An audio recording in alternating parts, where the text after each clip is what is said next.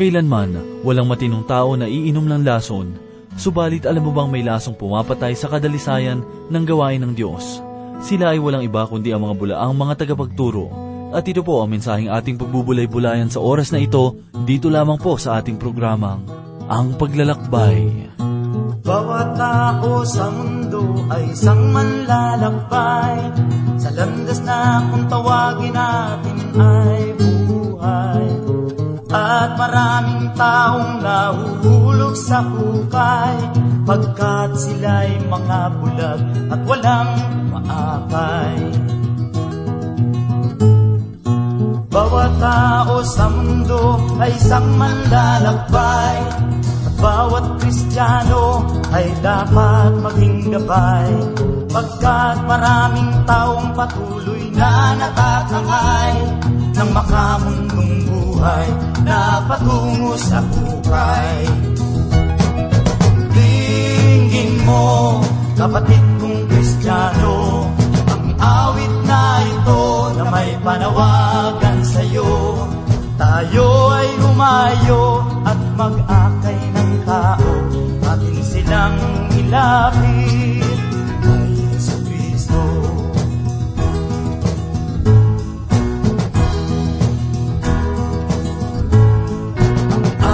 na ito ay isang panawagan sa bawat Kristiyano dito sa ating bayan.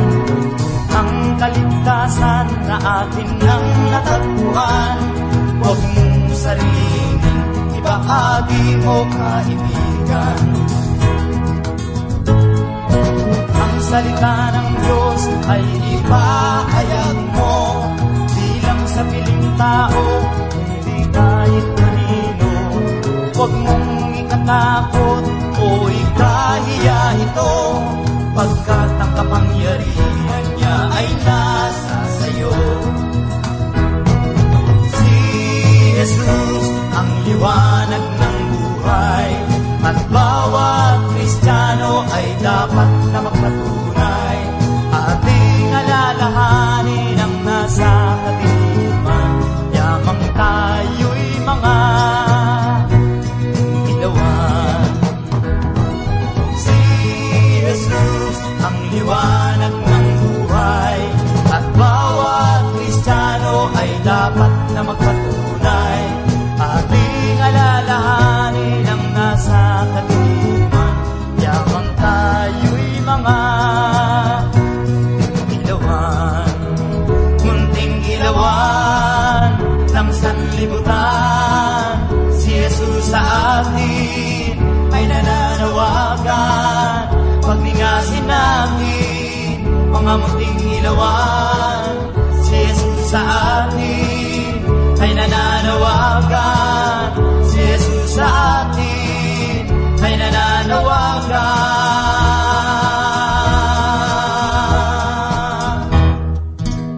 mapagpalang araw ang sumainyo mga kaibigan at mga tagapakinig ng ating palatuntunan. Ako po si Pastor Dan Abangco. Samahan po ninyo ako at tayo ay matuto sa banal na salita ng Diyos.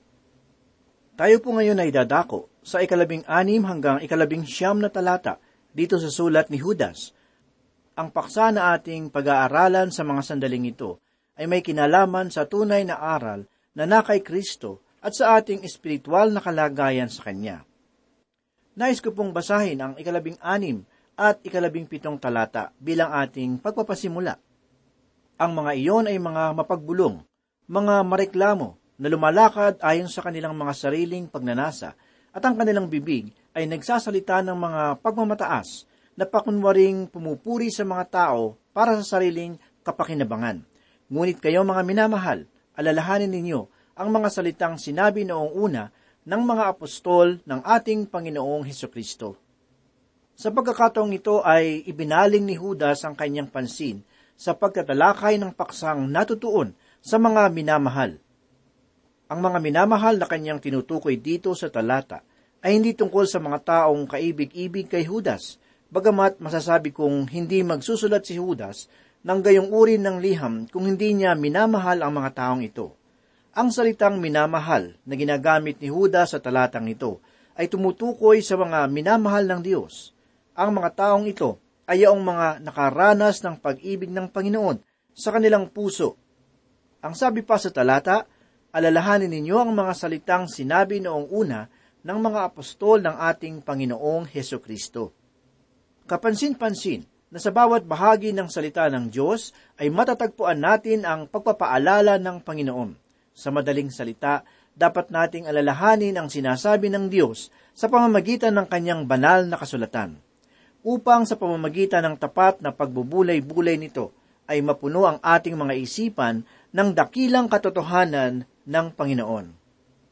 Ang sabi pa ni Judas ay ganito, Alalahanin ninyo ang mga salitang sinabi noong una ng mga apostol ng ating Panginoong Heso Kristo. Ang bagay na ito, ang siyang katibayan na si Judas ay hindi isang apostol, kundi sangayon sa kanyang pahayag, siya ay alipin ni Heso Kristo at kapatid ni Santiago. Sa kabila ng kanyang kaugnayan sa Panginoong Hesus bilang kanyang kapatid, hindi siya nagmalaki, kundi nagpakita ng mapagpakumbabang katangian. Ginamit niya ang mga apostol upang bigyang tibay ang kanyang sinasabi. Sinasabi niya noong una pa na ang kanyang isinusulat tungkol sa pagtalikod ay hindi isang bagong bagay sapagkat ito ay ipinapahayag na rin ng marami noong una pa. Kaya naman, bilang patuloy na pahayag sa paksang kanyang nasimulan, Sinabi niya sa mga mananampalataya na dapat nilang alalahanin ang mga mensahe na ipinapahayag sa kanila ng mga apostol ng Panginoong Heso Kristo. Makikita natin bago matapos ang munting sulat na ito na lubhang napakahalaga para sa isang mananampalataya na malaman ang sinasabi ng banal na kasulatan. Hindi ako naniniwalang magagawa nating manindigan para sa Diyos sa gitna ng sanlibutang ito nang hindi nananangang matibay sa pagkakaunawa ng salita ng Panginoon. Marami na akong nakitang mga mananampalataya, babae man o lalaki, na bumagsak sa pagkakasala at buhay espiritual dahilan sa kulang sa pagkaunawa sa banal na kasulatan. Napakahalaga kong gayon na ang bawat mananampalataya ay magkaroon ng pagkakaalam sa sinasabi ng Panginoon sa pamamagitan ng kanyang salita. Basahin po natin ang sinasabi sa ikalabing walo at sa ikalabing siyam na talata. Sapagkat sinabi nila sa inyo, magkakaroon ng mga manlilibak sa huling panahon na lumalakad ayon sa kanilang sariling masasamang pagnanasa. Ang mga ito ang lumilikha ng pagkakabahabahagi, mga taong makamundo na mga hindi nagtataglay ng Espiritu. Ibig sabihin, ang hangarin ng mga tumalikod sa Diyos ay ganap na paglayo sa Diyos at sa kanyang mabuting kalooban. At dito sa ikalabing siyam na talata ay binigyang kahulugan ni Judas ang pagtalikod sa Panginoon. Ang sabi sa talata, ang mga ito ang lumilikha ng pagkakabahabahagi, mga taong makamundo na mga hindi nagtataglay ng Espiritu. Ibinigay sa atin ni Judas ang maraming larawan at katangian ng pagtalikod sa Diyos na anupat wala tayong dahilan upang maging mangmang sa nais niyang ipabatid. Naniniwala akong magagawa nating suriin ang mga hindi mananampalataya at maging ang mga hindi mananampalatayang mga mangangaral sa pamamagitan ng salita ng Diyos. Ang banal na kasulatan ang siyang panuri na ating maaasahan upang malaman ang kalagayan ng isang tao sa pamamagitan ng kanyang pagtugon sa salita ng Panginoon. Marami sa mga tagapakinig ng programa ang nagpapatotoo kung papaanong binago ng salita ng Diyos ang kanilang mga buhay at maging ang kanilang mga tahanan. Ngunit may ilan naman na nagsasabi na kami raw ay tulad raw ng isang loro na paulit-ulit na lamang sa aming mga mensahe na tulad ng isang hangal. Ang dalawang uri ng tugon na ito ay laging may kinalaman sa pagpapahayag ng banal na kasulatan. Sa pamamagitan nito ay ating mararanasan ang pagkilos ng salita ng Diyos at ang kalagayan ng taong nakikinig nito. Ang sabi pa ni Huda sa talata ay ganito, Ang mga ito ay lumilikha ng pagkakabahabahagi. Una sa lahat, dapat nating malaman na ang katangian ng mga taong tumalikod sa Diyos ay ang mga gumagawa ng pagkakabahabahagi. Isang dalubhasa ang nagsabi na ang taong tumalikod sa Panginoon ang siyang ugat ng pagkakahiwalay sa mga simbahan, ang naglalagay ng tabing at pader ng pagkakaiba at ang gumagawa ng mga samahang laban sa isa't isa.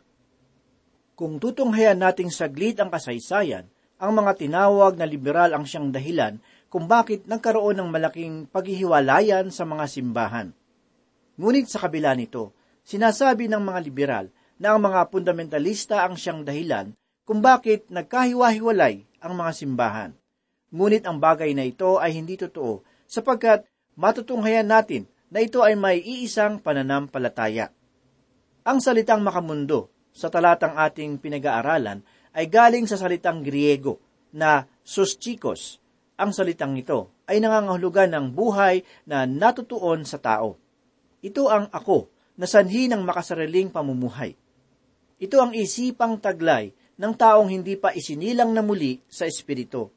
Ang sabi ng isang dalubhasa ay ganito, Ang chuchikos na siyang kaluluwa, ang sentro ng personal na pagkatao, ito ang ako ng bawat tao. Ang ating sarili ay binubuo ng dalawang bahagi. Ang isa ay sa espiritu at ang ikalawa ay ang katawan. Ang tao ay natatangay sang-ayon sa bahaging masigit niyang pinahahalagahan. Ito man ay espiritu o ito man ay sa katawan. Kung siya kung gayon na nagbibigay ng kanyang sarili sa mababang bahagi ng kanyang pagnanasa o yung tinatawag sa Griego na sarkikos o pita ng laman ay makumundo.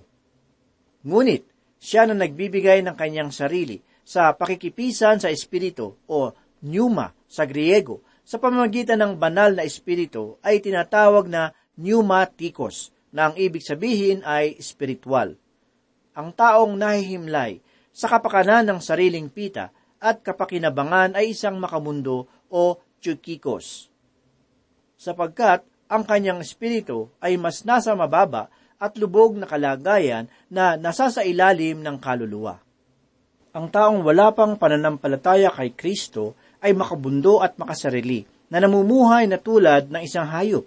Nais niyang makamtan ang lahat ng salaping magbibigay lugod sa kanya sa paningin ng marami upang ang kanyang sarili ay maitaas.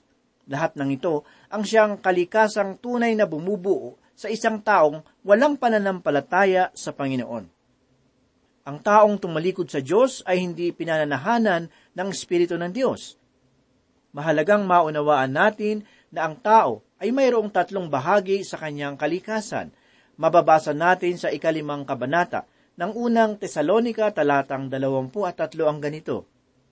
Pakabanalinawa kayong lubos mismo ng Diyos ng kapayapaan at ang inyong espiritu at kaluluwa at katawan ay ingatang buo na walang kapintasan sa pagdating ng ating Panginoong Heso Kristo.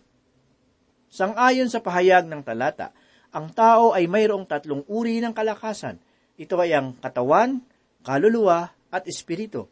At kung ating babalikang suriin ang aklat ng Henesis, matatagpuan natin roon na ang tao ay nilikha ng Diyos mula sa alabok. Ito ay pinatutunayan ng labinlimang elemento ng lupa na matatagpuan rin sa ating katawan. Ibig sabihin, sa oras na tayo ay mamatay, ang katawang ito na mula sa alabok ay babalik sa kanyang pinanggalingan. Ngunit, sa oras ng pagkabuhay na maguli, ang katawan na ito ay ibabangon bilang isang espiritual na katawan. Sa madaling salita, ang katawang itinanim na may pagkabulok ay ibabangon ng Diyos bilang hindi nabubulok. Ang katawang nilikha ng Panginoon mula sa alabok ay nilagyan niya ng kaluluwa dapat nating tandaan na ang kaluluwa ang siyang kamalayan ng tao tungkol sa mga bagay-bagay sa kanyang sarili at maging sa kanyang paligid. Ang pagkagutom, pagkauhaw, at mga naisin na mabuti o masama ay pawang gawa ng bahaging ito ng tao, ang kanyang kaluluwa. Kaugnay ng katotohanan ito ang dahilan kung bakit kahit na ang isang tao ay mabuti, puno ng mabubuting gawa, at katalinuhan ay hindi pa rin maaaring maging ligtas. Sinasabi ng banal na kasulatan na ang unang tao ay hiningahan ng Diyos sa kanyang ilong ng hininga ng buhay. Ang hiningang ito ang siyang pneuma, ang espiritu. Ito ang kalikasang pinakamataas sa lahat ng bahaging mayroon ng tao sa kanyang sarili. Ito ang bahaging tumitingin sa Diyos at nagnanais ng pakikipagrelasyon sa Kanya sa diwa ng pagsamba. Ang tao kung gayon batay sa talatang ating pinag-aralan, ay tatlong bahaging kalikasan. Siya ay matatawag nating Trinidad sapagkat siya ay binubuo ng katawan, kaluluwa, at spirito. Ang kaluluwang bahagi ang siyang tinatawag ni Judas na makamundo doon sa ikalabing siyam na talata na ating pinag-aaralan. Ngunit ano ang pagbabagong naganap sa kalikasan ng tao matapos siyang bumagsak sa pagkakasala? Bago ko sagutin ang katanungang ito, ay nais ko munang biglang larawan ang kalikasan ng tao sa napakapayak na paraan. Para sa akin, ang tao ay maihahalin tulad sa isang bahay na mayroong tatlong palapag. Sa unang palapag ay naroroon ang sala at ang kusina. Ito ang katawang bahagi ng tao. Sa ikalawang palapag ay naroroon ang silid aklatan at ang silid musika. Ito ang kaluluwang bahagi ng tao. At sa ikatlong palapag ay matatagpuan ang isang kapilya na siyang lugar panambahan. Sa loob ng kapilya ay nakalagay ang banal na kasulatan sapagkat hindi maunawaan ng tao ang espiritual maliban sa espiritu ng Diyos. Ito ang espiritual na bahagi ng tao.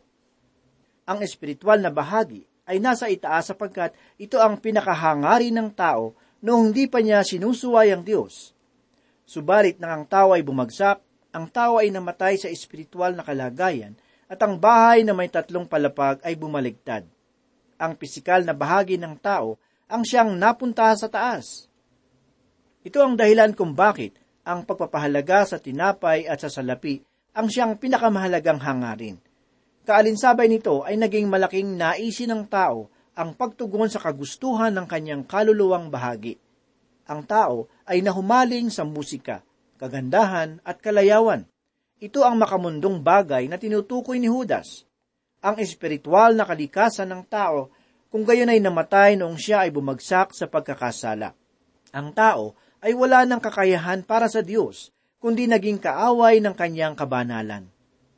Kaibigan, ito ang kalagayang ating tinataglay sa harapan ng Panginoon dahilan sa kasalanan. Subalit, kung ikaw at ako ay lalapit sa Panginoong Heso Kristo at magtitiwala sa Kanya bilang ating tagapagligtas, tayo ay Kanyang pagkakalooban ng bagong kalikasan na magbibigay sa atin ng kakayahan na tumugon sa Espiritu ng Diyos.